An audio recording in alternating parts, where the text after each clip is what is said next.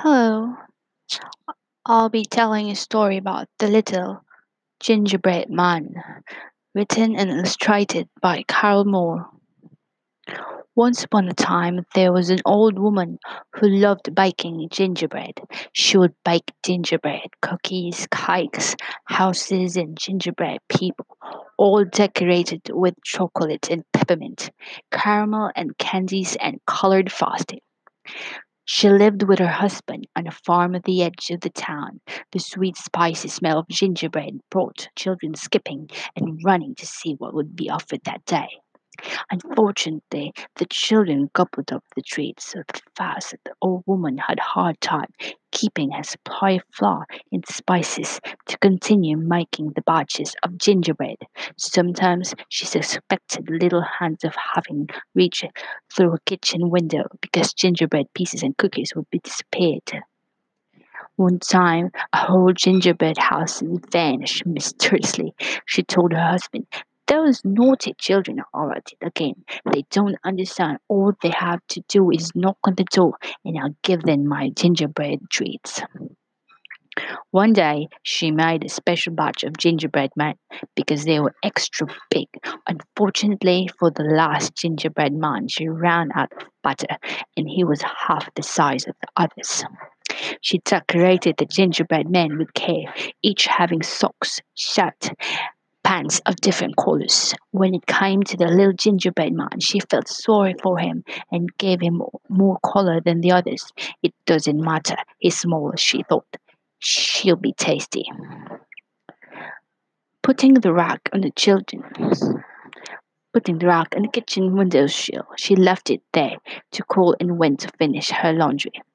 The gingerbread man lay quietly, their frosted eyes gazing at the sky with puffy clouds. At the moment, a voice came from nowhere. Get up, get up, get up, come with me. Everyone looked to see who was speaking. It was a butterfly flying just outside the window. Butterflies are naturally beautiful, but her wings were an exceptionally pretty marble blue. Come with me, she urged again. The gingerbread man didn't react except keep staring all but smaller gingerbread man who jumped up the tray and leaped up the kitchen windows into the grass below faster than you can say hurry. Where are we going? he asked breathlessly. Away, and before the butterfly had finished speaking, children appeared in the yard, spying the little gingerbread man. They started shrieking with delight and began chasing him. Stop, stop, they shouted. We want to eat here. But with this little legs turning, the gingerbread man only ran faster. He yelled, I won't stop. Run, run as fast as you can. You can't catch me. I'm the gingerbread man. And truly, those children could not catch him. Once out of their sight, he continued running until he had reached a pasture where two horses were grazing. He sat down and walked near the fence. Don't stop, said the butterfly flitting nearby. I want to rest, he argued. That was a mistake, as one of the horses trotted over to the fence and whined. Oh, you smell so good, little gingerbread man. Come over here so I can smell you better. The little gingerbread man shook his head, but suddenly that horse jumped the fence and began galloping after him, so he had to run even faster. He called out, I'll outrun children, I'll outrun you. Run, run as fast as you can. You can't catch me, I'm the gingerbread man. And truly, that horse could not catch him. The next time he rested the little gingerbread man, took care to lie amongst the grass well off the road where no one could see him. Everybody wants to eat me, he complained to the butterfly. Do you want to eat me too? Laughing, she answered, I love the smell of gingerbread. It's better than my favorite flowers, but I sip nectar, not gingerbread. Besides, you are my friend, and friends don't eat friends.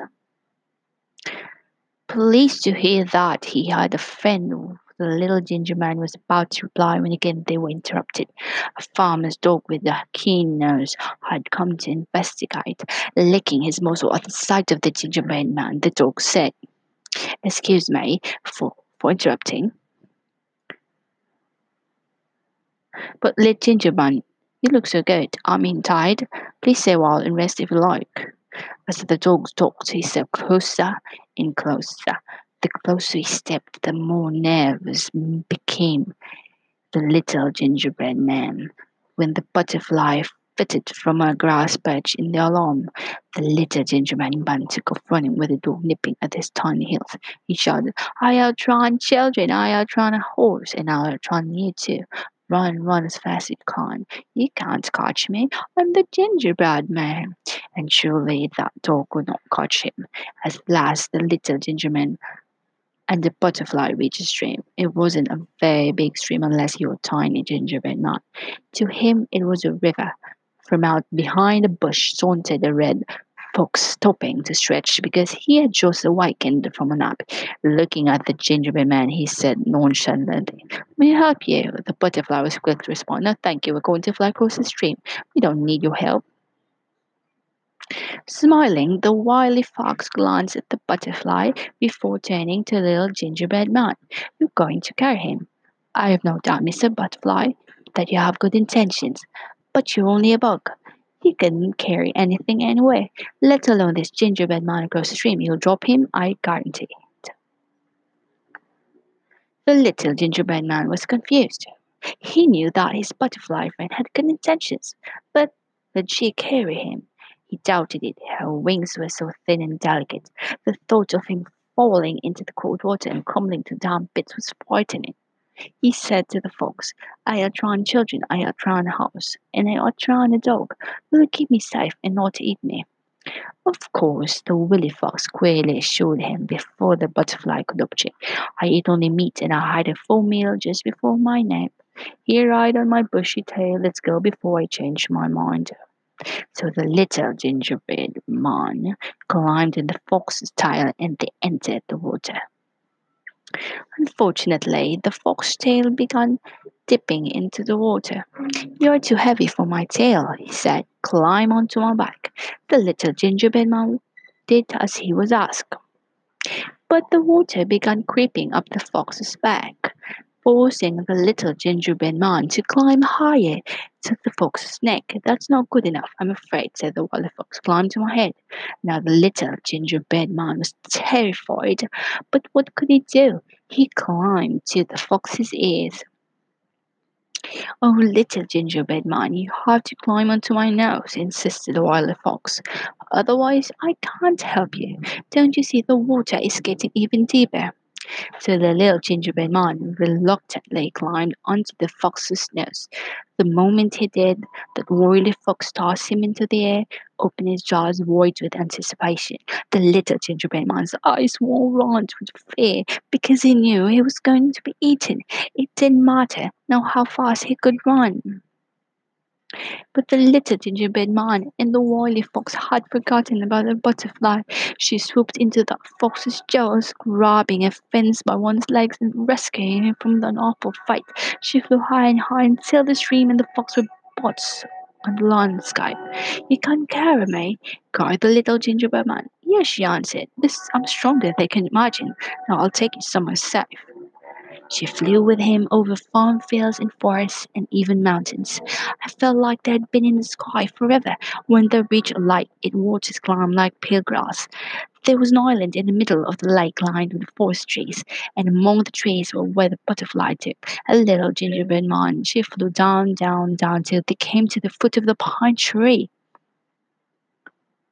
The little gingerbread man could not believe his eyes. Beneath the pine tree was a most beautiful gingerbread house. Through the front door of the gingerbread house came a gingerbread man and gingerbread woman. Seeing the butterfly and companion, they smiled excitedly, waving the gingerbread hands. Oh, what have you brought us? cried the gingerbread woman. Evidently, she knew the butterfly very well. I think that's all this dear, said the gingerbread man. She's brought us a gingerbread boy. Do you realize now that we can be family we always wanted. It was true, the butterfly had intended all along to bring this three together. The little gingerbread man had not known that he was in reality a gingerbread boy. It was all sudden but wonderful. Both his gingerbread friends each gave him a loving hug, he knew he was home. The gingerbread family went inside the gingerbread house to celebrate with the butterfly remaining outside the roof. She was content just smelling the gingerbread and sitting there quietly, whether it was day or night. They all lived happily ever after.